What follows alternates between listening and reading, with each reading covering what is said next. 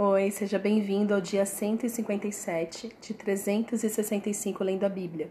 Estamos no livro de Jó. Para hoje são os capítulos 17, 18, 19 e 20. E Jó e seus amigos continuem, continuam nesse debate. Jó, mais uma vez, falando para os amigos: Até quando vocês vão me atormentar e me esmagar com as suas palavras? Já dez vezes vocês me insultaram e não se envergonham de me injuriar. Porque esses amigos continuaram pregando para Jó. Jó praticamente falou para eles assim: gente, tudo isso que vocês estão falando para mim, eu já sei. Eu já sei. Então ele começa a ficar irritado, né, com esses amigos. Por isso que eu falo, gente, por que paciência de Jó? Porque Jó não teve paciência não de ficar, ai, gente, tá tudo bem, não. Ele falava com os amigos de igual para igual. Aliás, amigo que é amigo mesmo, você fala de igual para igual e fala assim: o que, que foi? O que, que você tá me irritando? né? Então, e Jó fica falando assim: gente, eu sei que eu não errei, eu não pequei, parem de me julgar. E eles continuam.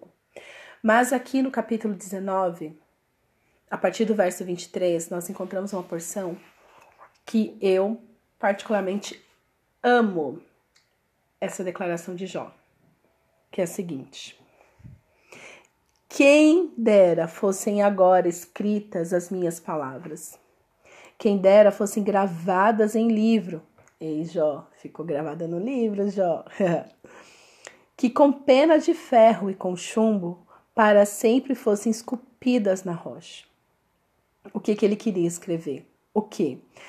Capítulo 19, verso 25 porque eu sei que o meu redentor vive e por fim se levantará sobre a terra. Então veja, ele está ali, né, sendo atormentado pelos amigos, sofrendo com dor, doente. E ele faz essa declaração no meio da angústia dele. Eu sei que o meu redentor vive. Qual foi a última vez que você teve essa plena consciência. Eu sei que o meu redentor vive. Algumas pessoas dizem que a dor é bom porque a dor nos aproxima de Deus, então que a dor é uma ferramenta de Deus para a gente ficar perto dele e tudo mais. Só que vamos lembrar como que era a vida de Jó antes. Jó, ele sempre amou o Senhor. Ele sempre andou nos caminhos do Senhor, ele sempre praticou a justiça. Sempre. Não foi a dor que aproximou Jó de Deus. Porque antes, quando ele estava com uma vida boa, uma vida próspera, ele amava o Senhor. E por que, que eu estou falando isso? Porque ele continua, verso 26. Depois de revestido este meu corpo da minha pele, em minha carne verei a Deus. Eu o verei por mim mesmo. Os meus olhos o verão e não outros, e não outros. De saudade, o meu coração desfalece dentro de mim. Ele está com saudade da presença do Senhor. E eu te pergunto, qual foi a última vez que você teve saudade do seu Senhor? Qual foi a última vez que você você sentiu saudade de Deus? Porque uma coisa é quando nós nos afastamos de Deus e de um jeito ou de outro a gente sempre sabe que Deus está ali. Mas você já sentiu Deus longe e sentiu saudade dele? Eu não estou falando de desespero, de cadê Deus aqui na minha angústia, uh -uh, porque Jó tá se perguntando isso. Eu não estou falando de no meio da tempestade você gritar cadê Deus? Não é você sentir saudade dos momentos bons que você teve com seu Senhor. Qual foi a última vez? Sentir saudade de Deus, gente. Que que que é isso que nós lemos aqui? Jó começa falando, porque eu sei que o meu redentor vive. Ele está falando assim, Senhor, eu sei que o Senhor é de verdade. Eu sei que o Senhor está vivo. Eu sei que o Senhor é real, eu sei que o Senhor existe. O meu coração de saudade desfalece. Estou desfalecido de saudade do meu Deus, do meu Senhor. O Senhor a quem eu prestava culto. a quem eu tinha o prazer de adorar, a quem eu tinha o temor de o tempo todo santificar os meus filhos, santificar a esposa, santificar o lar. Que me preocupava em andar na justiça porque eu, eu queria estar perto do meu Senhor. Cadê o Senhor? Então Jó não está clamando a Deus no dia do desespero porque ele se tocou que tem Deus, sabe? Porque isso nós fazemos hoje em dia. Ah, existe um Deus, deixa eu deixa eu falar aqui com ele. Inclusive tem muitos testemunhos assim, né? A pessoa, ela busca Deus em várias religiões para resolver os problemas dela. Aí o que que ele fala? Bom, só me sobrou o Deus dos crentes. Deixa eu ir lá atrás dele para ver se ele resolve o meu problema. Ah, cheguei lá e Deus resolveu o meu problema. Ou seja, na hora do desespero, não foi atrás de Deus para buscá-lo, para ter tempo com ele, para amá-lo, para adorá-lo. Foi atrás de Deus por interesse próprio. E esse é o tipo de testemunho que eu tenho problemas quando eu ouço. Eu fico assim: cadê a adoração? Cadê a rendição? Jó já esteve neste lugar de se deleitar com a presença do Senhor, de amá-lo, de adorá-lo, de ter bons momentos com o Senhor, de adoração. Porque, gente, adoração não é algo sacrificial que você faz por obrigação. Devocional não é algo que você faz chutando tudo de ai que saco, né? Já que tô aqui, vou fazer essa devocional, né? Sobrou tempo. Devocional não é algo que você faz corrido de cinco minutos, porque ai, o, o, o tempo das minhas 24 horas, o tempo que eu tenho para Deus é 15 minutos. É isso que eu tenho para ler Bíblia e orar, porque meu dia é muito corrido. Para de pensar só em você. Para de ser egoísta. Para de buscar a Deus somente para Deus atender os seus pedidos. Mas a partir de hoje, comece a procurar o Senhor para se deleitar nele, para ter bons momentos com Ele para adorá-lo, para ser cheio do amor de Deus.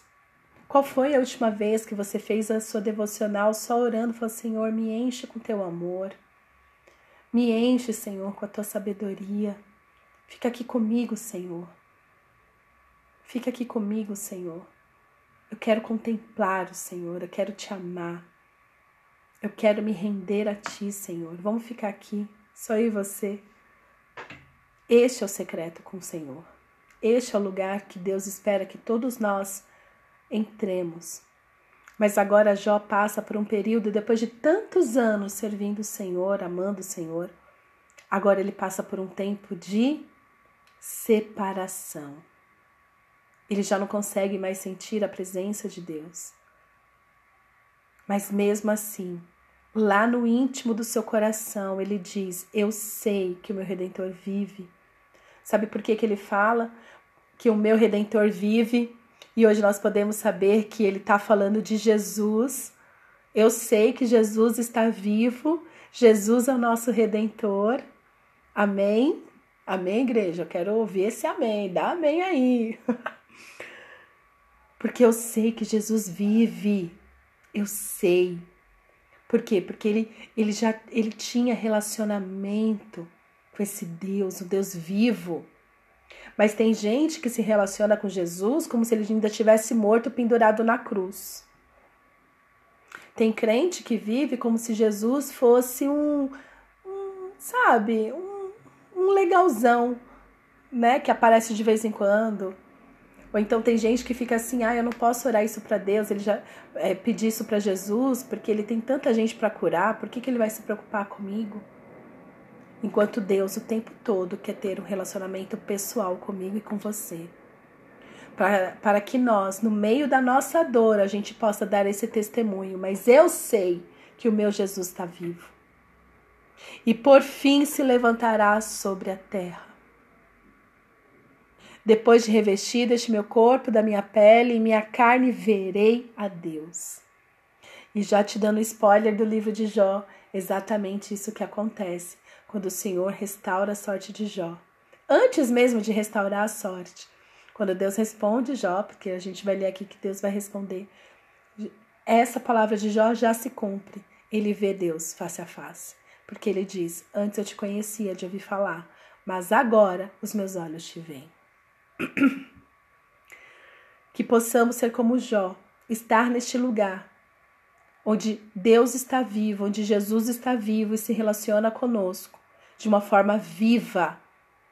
Para quando, se por um acaso, e a gente vai passar por isso, pela aprovação do Senhor, se afastar de nós para ver como a gente se comporta, a gente poder falar como Jó. O, de saudade, o meu coração desfalece dentro de mim. Temos que ter saudades do Senhor. Não somente buscar o Senhor, lógico, podemos pedir tudo para Ele. Deus quer que a gente peça para Ele tudo, absolutamente tudo. Mas também nesse lugar de petição esteja um lugar de rendição, de amar o Senhor, amar o Senhor de todo o coração, estar com Deus e falar: Senhor, Tu és o meu Deus, Tu és o meu redentor, está vivo e eu te amo, Senhor. Estou aqui para te adorar. Hoje eu não quero te pedir nada, Senhor, eu só quero te agradecer. Eu só quero exaltar o seu nome, porque o Senhor é grande, o Senhor é maravilhoso, o Senhor é majestoso. Tenha essa prática na sua devocional, de contemplar o Senhor na beleza da sua santidade. E comece a sentir saudade de Deus, não pelo que Ele pode te dar, mas por toda a paz que você tem quando está na presença dEle. Amém. Pai, obrigada pela tua palavra, Senhor. Nós te amamos, Senhor. Nós te amamos, Senhor. Nos perdoa, Senhor, porque tantas e tantas vezes te procuramos para o deleite do nosso egoísmo. Mas, Senhor, que a partir de hoje, Pai, possamos te buscar para te adorar, para nos deleitar com a tua presença, para te amar, Senhor, para exaltar o teu nome.